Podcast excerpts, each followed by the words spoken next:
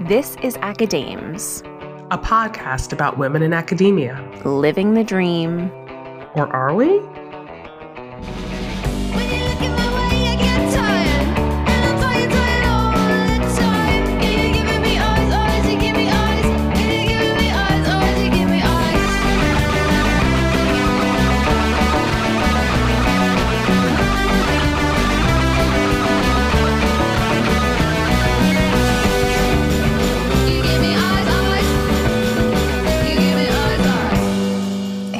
Whitney, today we're going to talk about managing people.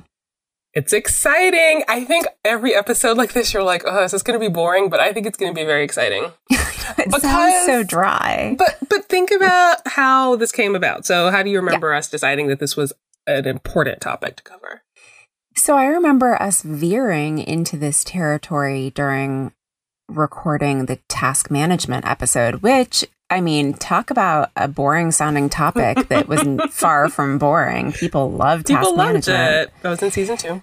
Yeah. And so there was just a kind of chunk of stuff that we talked about during that episode that we thought, okay, this is like a whole separate topic. And I think at the time, actually, I was also having not difficulty necessarily. It was just, you know, the issues associated with there's a lot in being an academic that you're not specifically trained for. Yes. Often teaching falls into that category, but definitely managing people. I think people who are trained like us in research-intensive environments, like often we are not having a lot of teaching experience like people in other fields, but the management, I think, is something that across fields, people don't get a lot of experience with.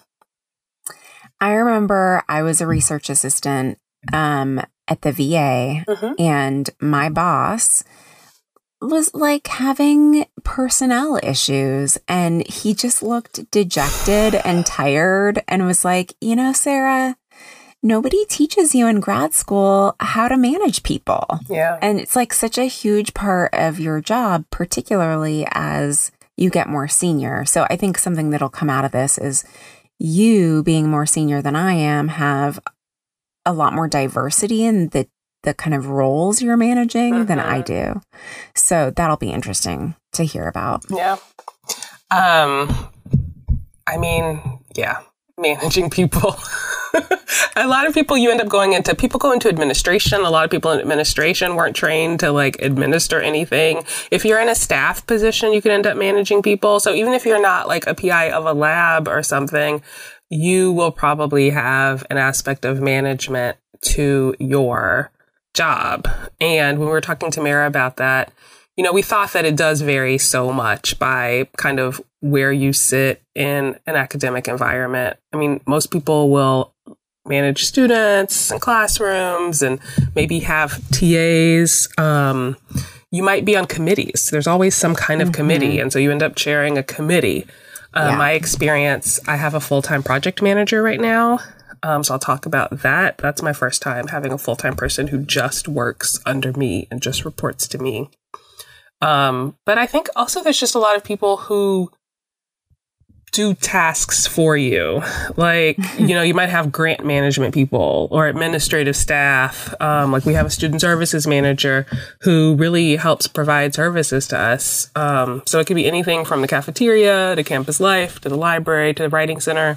So there are people you directly manage, but then there's also people whose job is to provide support services to other people on campus. And so that's like a mini version of managing. So, okay, this is interesting because it kind of gets us into a territory of a topic that I think you recommended that we haven't really done anything with that I think might fit well into this discussion, which has to do with like the people in your department who are in administration in some form or staff who can like make or break your happiness. Yes, they really can. And I think this reminds me of something that I meant to tell you that we should hit on is managing up as well as down. And I think that applies also, I don't know if this is a term, but I'm going to make it up if it's not, is managing out. Like, you know, thinking about the people like the business manager in the department or like the admin or, you know, people who aren't under your direct supervision, but you have to work with to get the kind of scholarly work done. Yeah. Like I'm thinking like, you know, the accountants you have to submit reimbursement to or who are managing your budget or whatever. Yeah. Yeah. So maybe we'll talk about managing up at another point. I think today we're talking a lot of more about kind of the traditional hierarchy where you're managing people who are theoretically providing services and support to you or directly reporting to you, although sometimes they're really managing you. I think a lot of people who are staff would say that they are actually the ones managing the faculty. That's a whole nother conversation. Yeah, and we should probably talk to some staff who are like, yes, I have to manage all of these people. So I can't even imagine that. Yeah. You were saying that you had listened to this podcast and that somebody had said that the idea of managing people is a relatively new phenomenon. And so I really wanted to hear about that because that's not something I've heard. Yeah. So, okay. So there are several gaps in my knowledge that I want to, you know, come out swinging, acknowledging. So I think this came on the back end of a Women at Work episode. That's a Harvard Business Review podcast. And I think they were featuring a new podcast. You know how sometimes they do to introduce a new podcast. And I can't remember what it was called, but it was about management. Okay.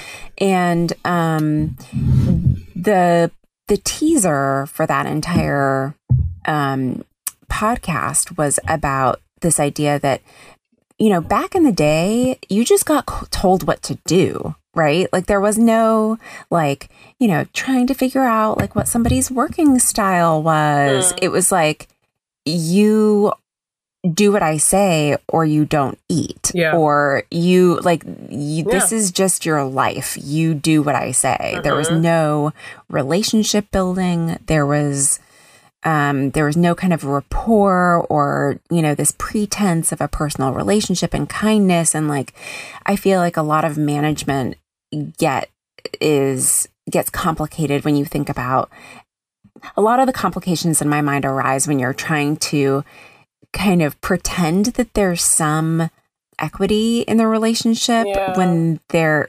isn't.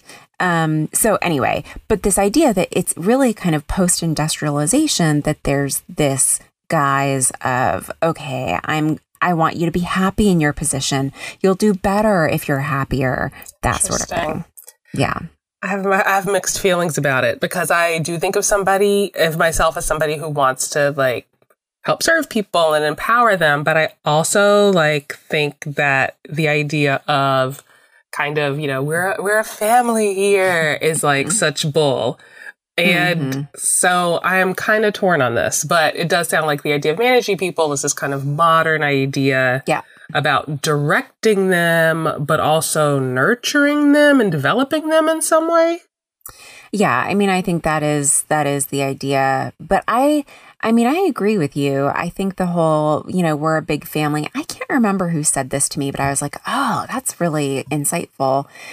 That sentiment is kind of manipulative, right? Like you're not going to engage with your family the way you would when it's business. And by saying like, oh, we're just a big happy family, you're kind of manipulating people into not protecting their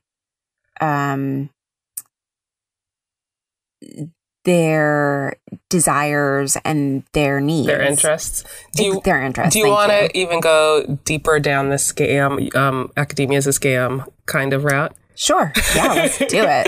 So do I want to go to? Yes, I do, Whitney. So it's also, I think, really gendered. I was once listening to a podcast. It might have been Freakonomics or something, some kind of pop econ podcast. And they did an experiment where they had people who were doing short-term fundraising work and they wanted to see how much the people would raise. And it's just cold calling people. It's kind of drudgery, piecemeal work. And they split people into groups and randomized some to say, like, this work is really important and, like, you're serving a critical service and the money you raise will go towards a really good cause. And the other group, they treated it more just like a job. And so then the people, and I think they were mostly women, or maybe the effect was biggest in women who thought they were doing, like, a public good, raised more money, and also they manipulated how much they'd offer them per phone call or, you know, per yield or something. And so they raised more money at a lower wage. So like by imbuing the work with a sense of like mission, you could get more work out of people. And Whitney, so, I do not know this for sure, but I'm pretty sure that was an Adam Grant study. Okay. I mean, it was either an Adam Grant study or it was a study that inspired him, because that's kind of his thing, is like empowering people to do their work and enjoy it and do better at it. Oh, he sees it as a positive, and I'm like, it's a huge scam. Or does he recognize it's a scam? I do not want to put any words in anybody's mouth, but I'm pretty sure it's this idea that, like, you know, if you feel like you're doing good, yeah, that you will be happier. Like, it's good for everybody. Yes. It's good for the company and it's good for you. Yeah. And I'm very much like side eye on this. Yeah. I it feels yucky to me. Yeah. And manipulative. Yeah. And I think, I don't know if this is true, but I think it's gendered. I think women, because we like want to do good in the world. I don't know. So this is just background for everything we're going to say, that this is, you can truly want to empower people and feel like you're doing good. And that it probably is a very good management style, but also you could be part of a big scam. So maybe just a caveat. Right. Okay. Yeah, yes. I think that that was very good intro, solid intro to what we're going to talk about today. It really set the tone. I love it. Okay, Sarah, tell us about your experience managing people. I think I'm probably actually with that comment thinking more about being managed. But okay, So my experience managing people as an academic really is limited to my research assistants and like a project manager here or there. I've never had a full-time project manager. I've kind of bought out parts of project managers' time. Mm-hmm. And except for those project managers who have been staffed, you know, salaried staff, it's been research assistants who are students. I feel like you're really good with your research assistants. I feel like you're good at thinking up tasks for them. I think sometimes people struggle to think up tasks for research assistants to do. I think you are projecting onto me. I think you're really good at that. Like, that's something I've said to you. Okay. Maybe we're both good at it. Maybe we're both seeing each other. Maybe it's like a virtuous cycle. Yeah. Because I honestly, you've inspired me to like think more about this. Although I think this does relate to this whole task management thing in the sense that once, I remember when I was a postdoc and I had, it was a cancer related postdoc, and we had, you know, basic scientists in there and we had population health scientists in there. And so, but everybody got the same amount of research funding. Mm-hmm. And so I had way more money than I knew what to do with. Yeah. I was like, and so a mentor of mine said, hire a research assistant. Mm-hmm. And I was like, what? Yeah. That sounds fabulous. And that was kind of my first foray into thinking about, what is this role and how can I make the best use of it without feeling like I'm sending somebody just the work I don't want to do. And that's, I think, a lot of the consternation I feel around managing people has to do with, like, I would almost rather it be somebody who has signed up for this and this is their primary thing. Like, their job is to do this and they know that, versus a student research assistant where it's a little bit like, they're there to learn and they're not learning anything by formatting my references for me for the millionth time. And I feel a lot of conflict about that. I think that's something that will come up. Like, the managing students is really hard because you have this dual role with them where you're their manager, but then also even if you're not directly their advisor, you feel like you should be offering them some enrichment or something. And another thing I think about kind of the role with students is when I'm managing somebody who's a professional, I feel like it's a little bit clearer, the separation of the personal and professional. But I feel like with students, that line blurs, because they might be like, oh, I'm really stressed about my exams or something. Mm-hmm. And because they're primarily there to learn, you're like, okay, versus somebody who has like a job, they're not going to be like, oh, you know, I'm taking night classes. And so like, I can't come this week because I'm really busy. Right. Like that just wouldn't happen. So that can be kind of tough. And also the way we pay students is weird. Yeah. Like it's not clear, at least where we are, like paid time off and things. I think that varies in unionized places. And so I think the system is built with a lot of discretion. Like, you know, even if somebody wants to go on maternity leave and they're a student worker, like in our system, there's not like a clear policy. And right. so students are really just subjected to whatever is the style of the person who is managing them. So it's not great. No. And so this is making me think of a couple of things. One is, I wonder what this is like in other countries, what the model is. Yes. I know people in some European countries where they say being, especially a doctoral student, is more like having a job. Because they're doing so much research assistance. I just think it's structured like a job. Like you get kind of a wage and you're a student worker. Oh, interesting. I wonder what that breaks down to in terms of like coursework and I think there's less coursework. So I know, well, at least somebody told me who's in Penn's, it's like their version of health policy and management, but it's in the business school maybe. At any rate, they're not allowed to work. Like they are paid to go, like they get a stipend and they get health insurance, but they're not allowed to be a research assistant. But I wonder how that really plays out, because I wonder if they are doing work for their mentors, but not getting explicitly paid for it. What I like about even with students is that they have 20 hours a week. Like and when I hire people, I'm like, listen, I need every hour. You know, sometimes you will go under and that's fine. You don't need to we don't need to find you more to do. If I didn't send you something, you're fine. Yeah. But like, you need to tell me if that's consistently the case, because I can't be under the impression that you're totally maxed out, but you're only working 10 hours a week. Like, I really need this. I need your help. Maybe this is a chance for us to jump into it. Maybe we can start with hiring and then talk about kind of what kind of expectations we have for people and kind of the day-to-day. Okay. Well, you just hired somebody, right? I mean, no, not just. It was like, what, a year ago? Yeah, when I was pregnant, I hired her. And I'm like, guess what? I'm going on maternity leave soon. Ha ha!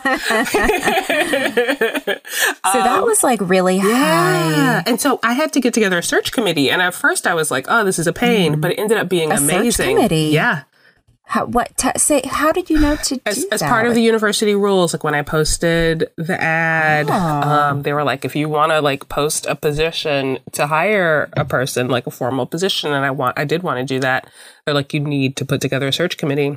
And so I put together a search committee of one staff scientist, longtime staff scientist at my institution, who I actually have known since I was a grad student, and another person who is a project manager and who's worked in both the School of Public Health, where I am, and also in medicine, where a lot of the colleagues on my grant were. And, you know, she's also worked a little bit in this area. And then I had a student who had been helping me, and so she was kind of involved too, and I asked her opinion. But it was really great. So I kind of did the initial reviews and everything. But then when we got to deciding on the finalists, you know, I kind of went through my thoughts and they kind of reviewed the applications and helped think about finalists, and we pretty much agreed. And but then when we were making final decisions, they were really helpful. They kind of were like, this is a good person for you.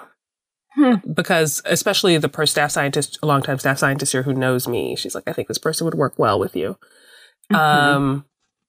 And it was just interesting. And they also just know what the job is, because the person who's a staff scientist is just worked on so many multi-site projects, really complicated projects, has, you know, gone from being a student and postdoc to kind of a staff scientist working in large groups.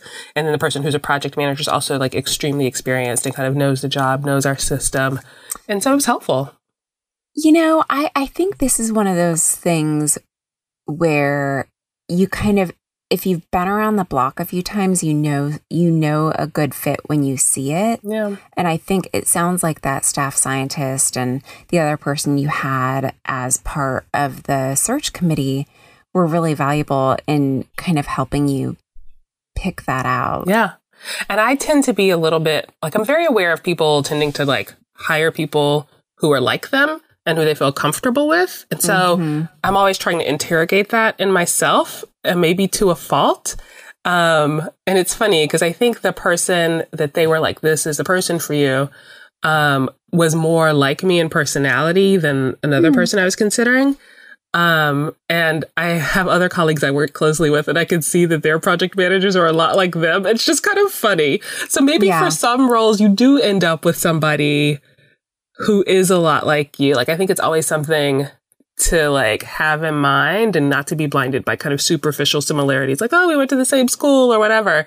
Right. You know, I tend to be skeptical of that and feel like it's important to have people who are different than you and who have a different style than you to have kind of creative friction.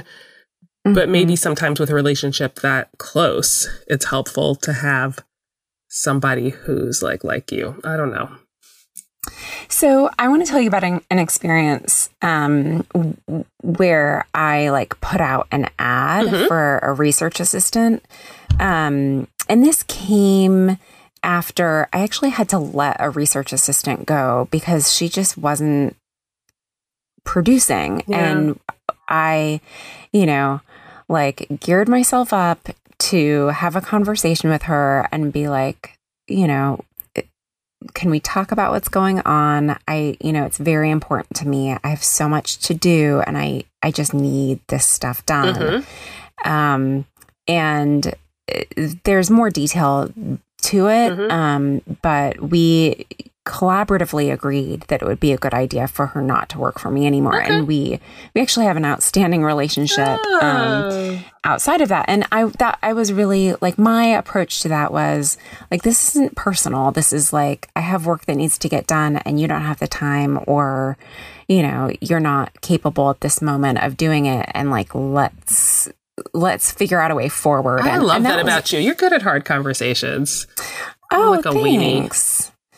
You know, I mean, I guess I just feel like if you come at it from like a place of, not to get too woo-woo, but like a place of love and kindness. Like, I think unless I get the feeling that you don't, not you, but like one does not care about me at all and like isn't thinking about anybody else's feelings, that would be different. But usually, like, I don't know that I've necessarily, there have been very few circumstances where I was like, this person doesn't give a shit about what other people feel.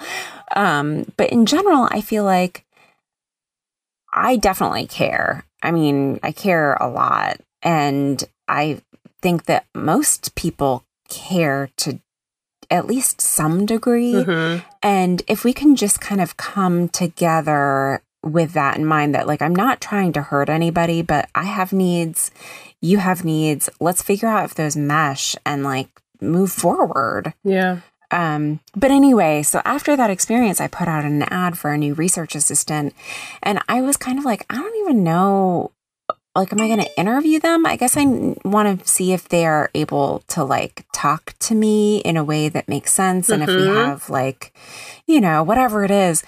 But I was kind of dubious about the role of an interview. And I know that there's some evidence that interviewing doesn't actually help. Yeah. I found it really useful. I had one master's student. I asked like, but you know, what are you looking for in this position? And she was like, money. I love it. I mean, homegirl's got a point. Totally. But it was not like, there was nothing. I don't expect anyone to be like, oh my God, I live for formatting references. But like, I do want some sense of, you know, the need for the money is not going to help you finish the job. I mean, if you really need the money. I guess. I take your point. But it's like, maybe it all goes back to the scam where we're like, you need to really be like passionate about it. I mean, I guess I don't need them to be passionate about it. Nobody has ever been like, oh my God, I'm so excited. In fact, the people who I've had a couple of students approach me and be like, do you have any work for me? I'd really love to work with you. Yeah. That's awesome. Yeah. But that has almost never worked out. Right. It's almost always a pay for work situation. Mm-hmm. And I just need somebody who like responds to emails and asks questions when they don't know how to proceed, or to tell me that they don't understand and to let me know ahead of time if they're not going to be able to do something that they said they were going to. Like, I have pretty reasonable standards, I think. And I think the interview can give some of that if you craft the questions right. I think with hiring the project manager, I actually put a lot of time into the ad. And it seemed like, oh, this is a pain, but like looking at other ads and getting super specific about what I wanted. And that, I think that helped because the person I hired lived halfway across the country and she was just like graduating from her master's and scanning ads. And she saw my ad and it just ticked all her boxes because I had been super specific about what I was looking for. What did you put in? Like examples of what you included? Yeah. I mean, like some of the stuff is standard attention to detail, whatever. But like, I'm like, I want somebody who can do medical record abstraction. You know, I'm working, you know, it would be good if you've worked in an OB-GYN department because I was doing like gynecologic health stuff. And like, she had like, have you used this, you know, Epic system? Do you like, you know, those are the really specific things. But there were other things as well. Like I'd like somebody who has like a master's, whatever. Yeah. And so it seems super specific, but then like the right person who had that found it, you know? Yeah. Yeah. No, and probably was interested in the work on some level, like the OBGYN stuff. And like I always put in my ads, like this is about implementation science and it's, you know, like I give some, I do give some detail about the content and that I think separates the wheat from the chaff a little bit in a way that, yeah. But I also spend a lot of time just saying what I expect. Yeah. So one of my biggest things is... Are you saying even in the ads or like when you talk to the person? When I talk to the person. So once I am sitting down with somebody and I get a sense that they like were, you know, they're not... Basically, I want to know that you're smart enough to play the game. I mean, back to the whole like dream game scam thing. Yes. Like if you know enough to play the game of like, you know, I'm learning. I would like to learn more about research or whatever bullshit answer, but not. Yes, I would just need. It's more nice money. If it's this specifically with like this job, not just like anything. But if we get past that point, then I will say. I mean, the kind of two. Well, really, I guess it all comes down to communication. But what I tell people is that it's extremely important to me that people are willing to trust me to give me feedback and to let me know when something is up. Like if they're feeling like they aren't able to accomplish something or they're worried about something, I really, really value them being willing to say, I don't understand this, or like, I don't like what's happening. So I really try to reinforce that. If somebody tells me that they really don't like a part of their thing, I'm like, thank you so much for telling me.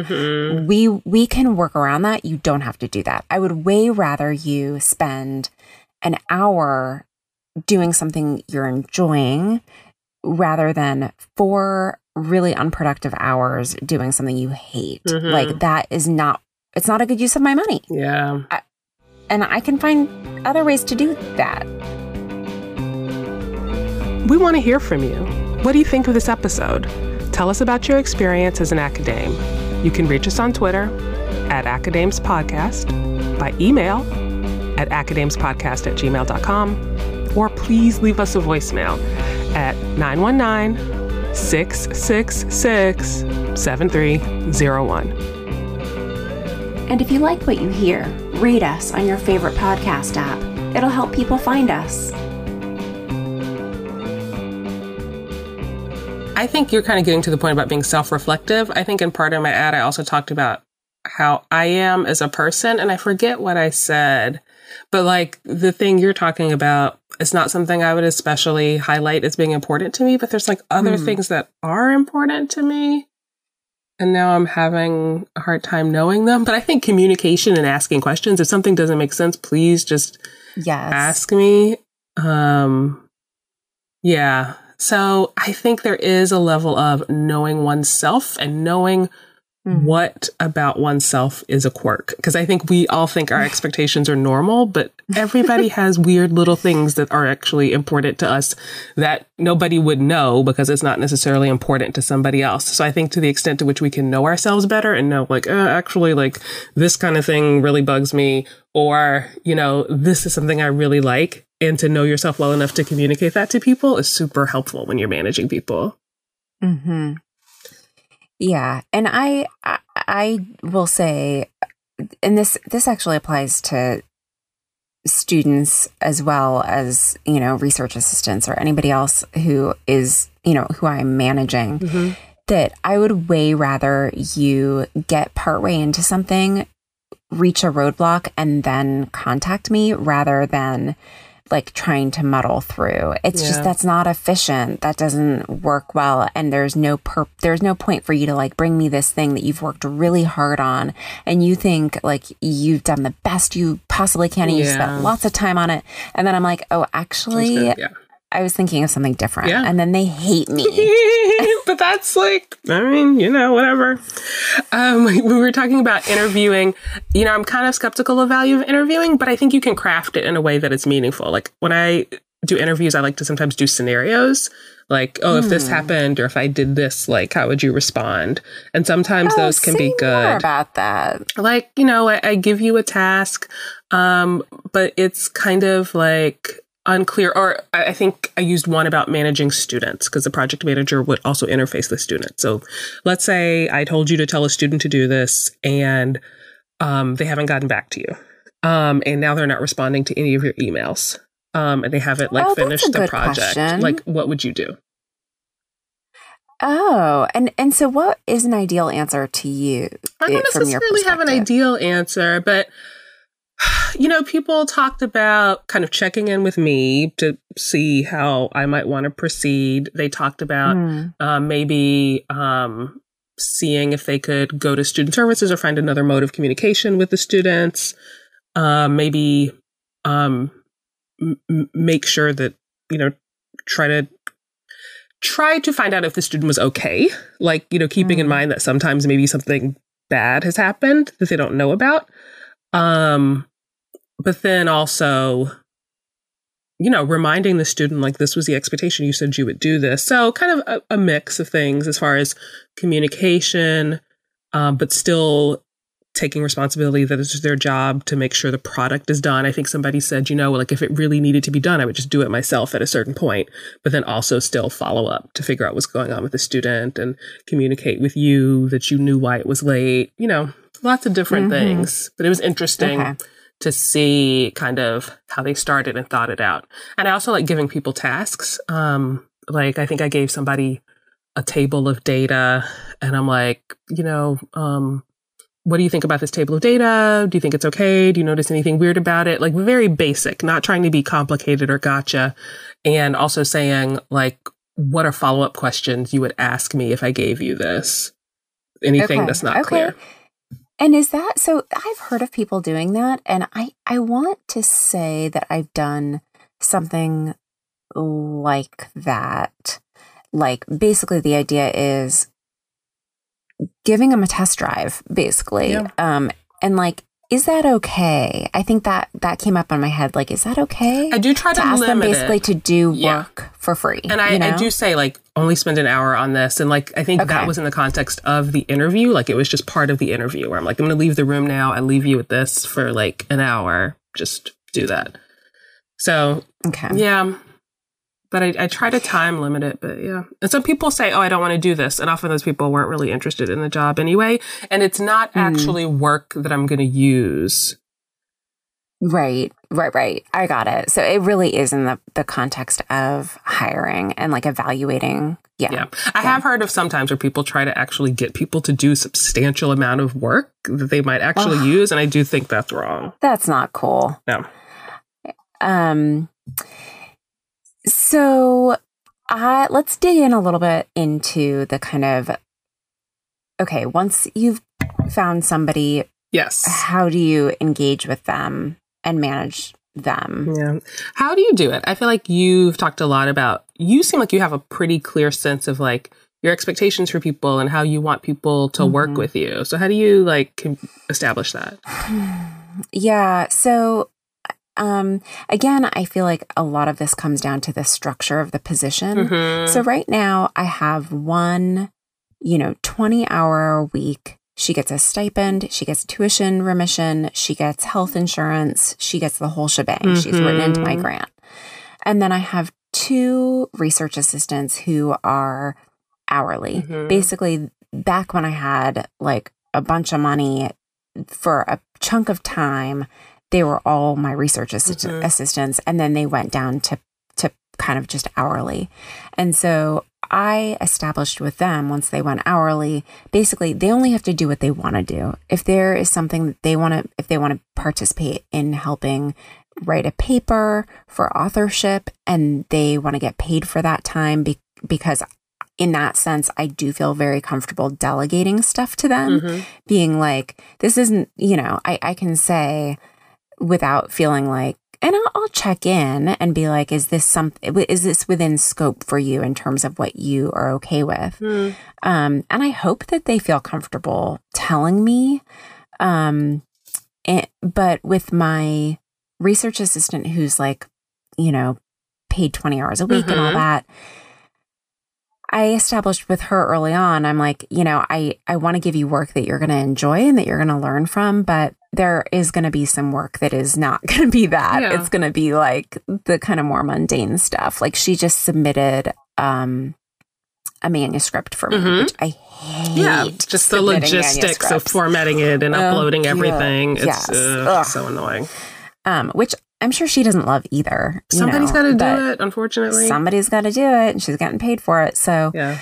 But in terms of kind of like staying on top of the whole thing, I don't know how this evolved, but I have a Google spreadsheet. Oh.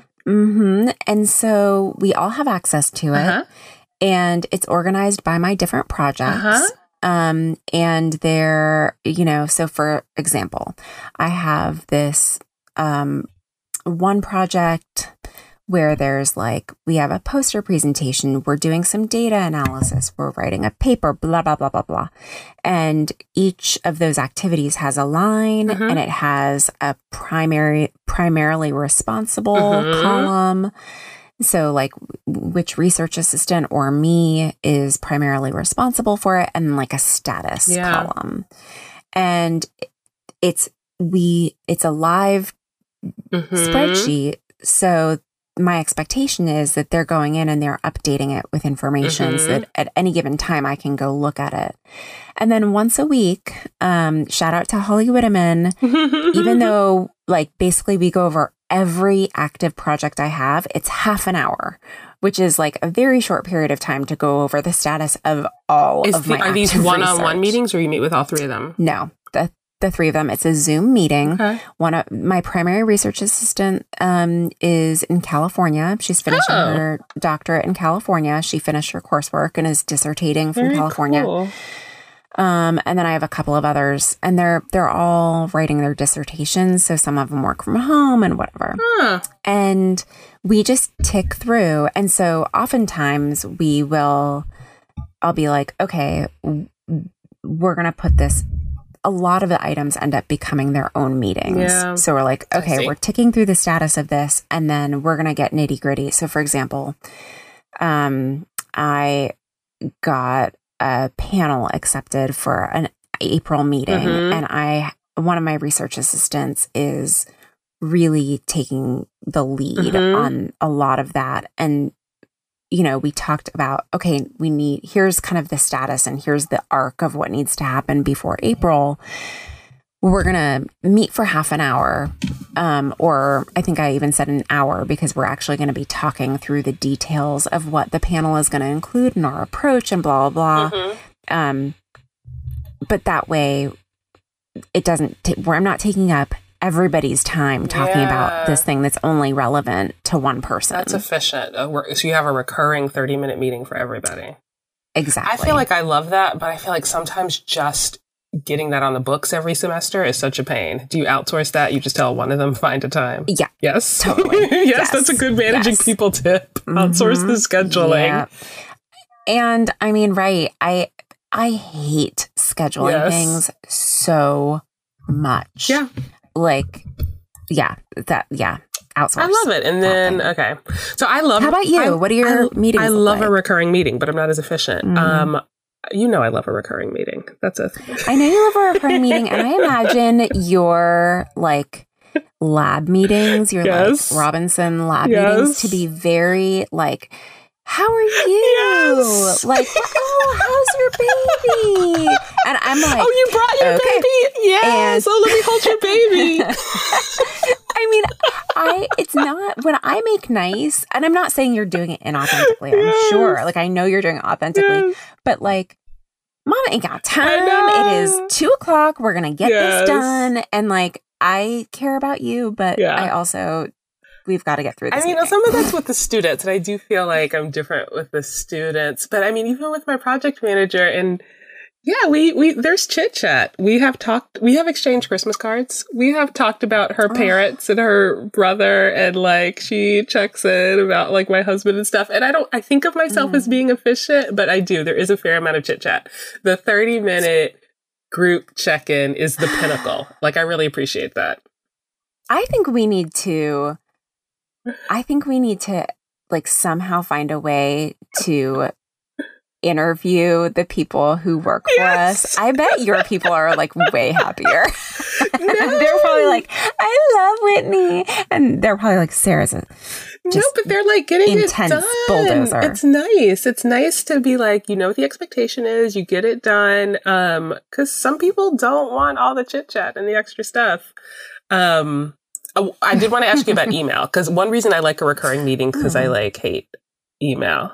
And so how much do you manage people over email? Oh, that's a really good question. I think a fair amount, to be honest. I mean, so... Well, say more about what you mean by manage people over email. Like give people tasks. It sounds like you actually are delegating a lot of these tasks in meetings, but are you also doing some of it in both. The emails? Yeah. Both. But so, for example, I am basically resubmitting an R1. It's going to be a new submission. Mm-hmm. So this is a large federal grant. And I have been sending stuff to my research assistant being like, we will talk about all of this at our R01 meeting. Okay. So like, here's stuff, if you have time to work on it, like the stuff that we don't need to discuss, you know, we've worked together for a couple of years now. Like, interesting. Just go, feel free. But also, if you have any questions, you know, we're going to meet on Tuesday, and so we can really dig in then. Okay. I love a shared drive, and instead of emails, I am like, just put everything on a shared drive. I don't want to have to go into email and think about version control and stuff. 100%. Okay. Like, I delegate access to my Dropbox folders to different. You know, project Dropbox folders to everybody. Yeah.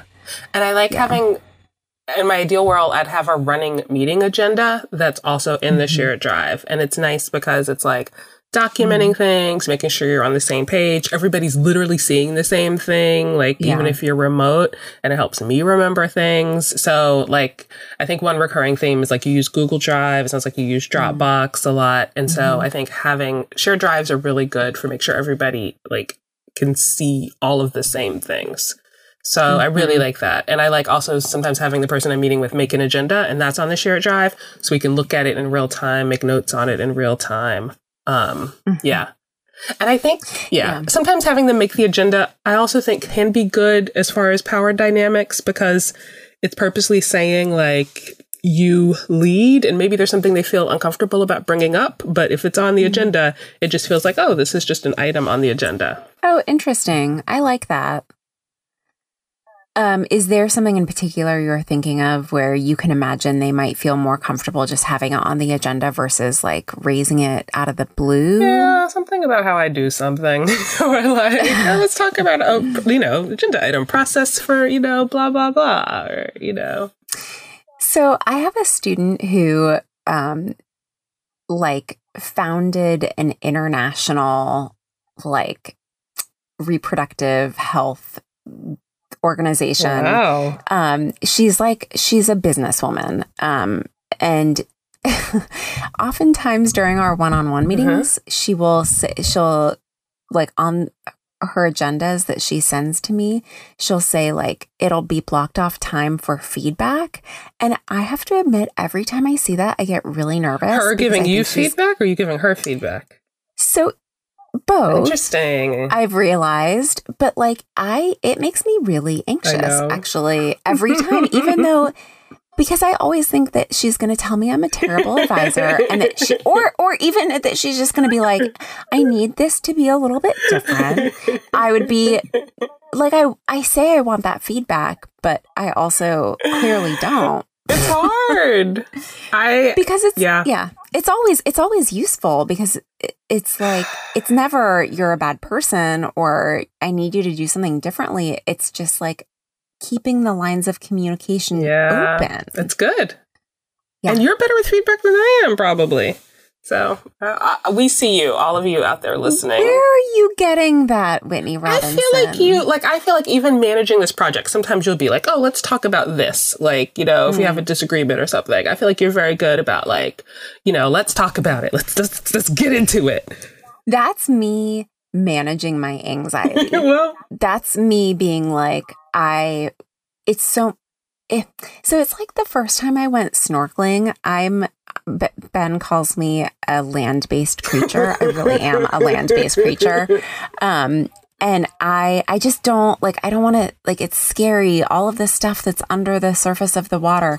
But then when we were snorkeling, just hang with me for a minute. Then when we were snorkeling, I was like, oh my gosh, I don't want to take my head above because I can see everything now. And I know it's coming. And that's how I feel about those sorts of hard conversations is I'd rather know what they're thinking because it's much less scary when it's all out in the open. Yeah, that's a good personality trait. I think even if it's just a coping mechanism, it's a constructive coping mechanism.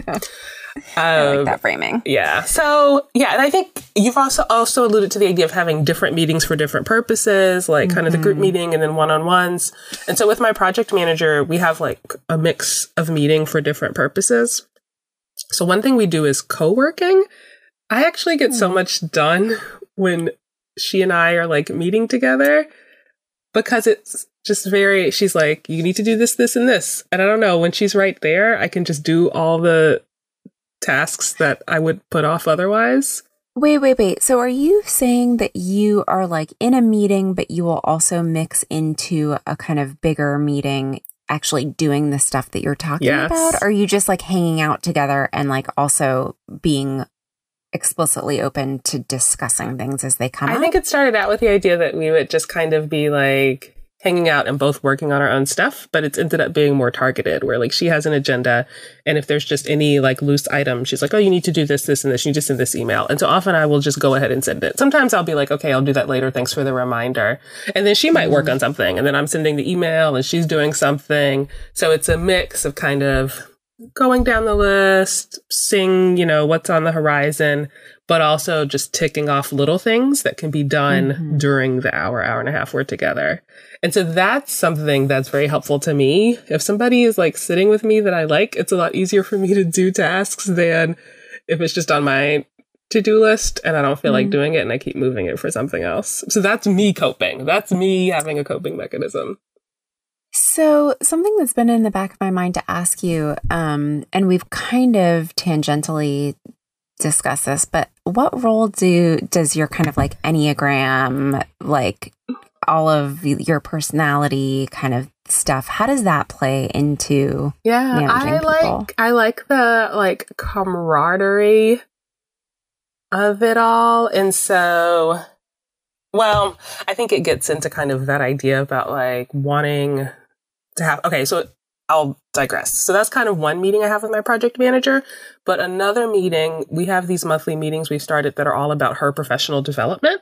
And so maybe this reflects on my whole personality thing. So we were having these strategic meetings, kind of big picture meetings, because I like having big picture discussions, which is maybe my INFJ. And we were talking, she was, I was just doing a check-in with her and she was talking about some professional stuff. And I'm we should have a recurring meeting where we just talk about your professional development. And so now one of our strategic meetings a month is about that. And so I feel like that's very a me thing to do. I don't know. Mm-hmm. Yeah. So this makes me think of mixing for people whose kind of people who they're managing are also their students, mixing both the kind of mentoring, advising piece with the managing piece. I don't know if you ever, that's what you just said reminded me of. But this person is a full-time staff person and, But it sounds like there's mentoring in there as well. Yeah, but I think I kind of have optionally kind of added it. And not even me mentoring her, because I think her professional path is different than mine, but even saying what's going on? What kind of opportunities would you be interested in? Is there any kind of workshop you want to attend? Maybe even connecting her with somebody. Maybe she mentioned something and I'm I actually know somebody who's in project management who does this. And so sometimes it's just fostering connections. As far as people working under me who don't get along, I haven't had that much of it. And that's lucky. I hadn't even thought about that as one of the challenges. Mm-hmm. I think most of my challenging situations have been with students that I've mentored and conflict there. And I think that can be a relationship that's rife for conflict, especially with PhD students, because it is so high stakes. It's not just a grade for a class or something. It is will I get a PhD, Right. And, will I ever make any money? And will I ever be done with this? And can I ever move and leave? It's so high stakes. And there is a very strong hierarchy. So I think there is some adolescent separation stuff from a parent thing that can happen too. And often, grad students are in very thick parts of their life. They're in stages where, they're really becoming independent or doing family formation or doing, intense relationships and being on their own economically. And it's just an intense time of life. So you're just going to run into a lot of things happening too. Yeah. That's why I do. So Adam Grant does have this thing. I think it's Adam Grant anyway. It's this idea of having kind of a user's manual for yourself that ideally you would hand to somebody and be here's how to work with me. Here's what I need to function well. I think there's something to be said for kind of having that in one's mind and then reflecting on it when necessary. Mm-hmm. I think it's actually good to have that written down, but it also makes me super nervous. Mm-hmm. Oh, what would you write down? I need early and open and regular communication, or else I get anxious that everybody hates me. Some of it's just a little bit more logistical, email me, or don't email me or something. But some of it is this is my working style and I like kind of a warm style. And if you have a question, please ask me. And, I think it's good. And I think just generally having an expectations document is good. But I've struggled with it a little bit. I think for me, when I'm coming up with the expectations document, my mind tends to veer towards the worst situations that have happened in managing somebody. I think there can be a tendency to make the document a defensive document. And sometimes I see people's expectations documents And sometimes I read something and I'm like, something happened. Like, this didn't come out of nowhere. Like, this is like a response to something bad that happened. And there's some wisdom in that, but also like if you tailor too narrowly to like this one bad thing that happened, I don't know, it can feel a little weird. Mm-hmm. So, I think that there are some resources out there to help. Mm-hmm. I don't know a ton of them other than kind of like some of the podcast, like I mentioned that podcast. Yeah. But I don't know what there is out there. I've asked people to see their lab manuals. Like I know some people have them. Some people will even post about it on Twitter or like in some of the like Facebook groups and stuff, academic groups. And so a lot of times people will share their expectations document. Some people don't, or some people will say like, oh, I'm willing to share, but don't, you know, let anybody else see it, whatever. But I try to find people who, if they mention that they have one, it's nice to see other people's versions. And you can see the kind of personality, you know, that different people have. Yeah, I'd like to. It would be great if we could link to some of those. Some people do have their websites. Yeah, there's linked on their websites. Maybe we could try to do that. Yeah, I think that would be useful. I'm also thinking like, I don't know, learning how to do this well. I think at the Center for Faculty Excellence at UNC, like I wonder if they have anything that would be useful. I bet they do. I know they have leadership courses. I bet they have some management courses. I think also it's not going to be perfect no matter how hard you try. Sometimes there is going to be conflict and sometimes there are going to be relationships that don't work out. I think that's the biggest piece of wisdom I carry with me. I talked to somebody who's super productive once about mentoring students, and she's like, some students just aren't going to work out. Like you try it and they're not going to work out. And sometimes you just have to write something off as a loss. Like even if you've paid a lot of money to support a student, like sometimes it's just not going to work. And I think having that mindset is a relief, because otherwise you just feel like, ugh, you resent the person. You're like, I've spent all this money. I could have hired somebody else, whatever. But if you just think, sometimes it's not going to work. And that's just a tax, you know, on living. But the flip side is that sometimes you are working with somebody who's amazing. And I've had some terrible experiences that ended up just being awful, where, yeah, like it was just awful. But I've had wonderful, amazing experiences. The vast majority of my time managing people has been really good. And sometimes I have somebody who's like so productive and creative, and we have such a good relationship. So I try to keep that in mind when things are bad. You know, like this is just the distribution. It's just a statistical distribution. Yeah. There's going to be extreme highs and extreme lows. And if most of the time your kind of median or mode is pretty good, then it's fine. But if, you know, you're veering towards the majority of the relationships aren't working, or even a large minority, I think that's a problem. Yeah. And I'll say that I've had a few longstanding research assistants. And in a couple of cases, they weren't my students. Yeah. They were just like students in the department that I had no relationship with previously.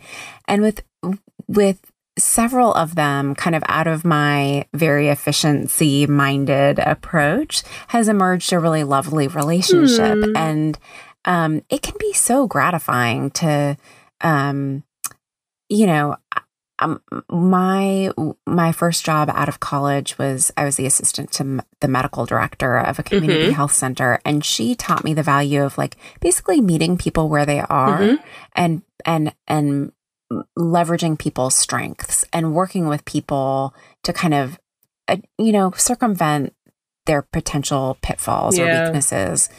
And I think there's a lot to be said for that, and just acknowledging that people are human, and like, you know, if you can kind of accentuate the positive, that can be really productive. So I like it. So, what are our lessons from this episode? We both love a recurring meeting of different lengths and efficiencies.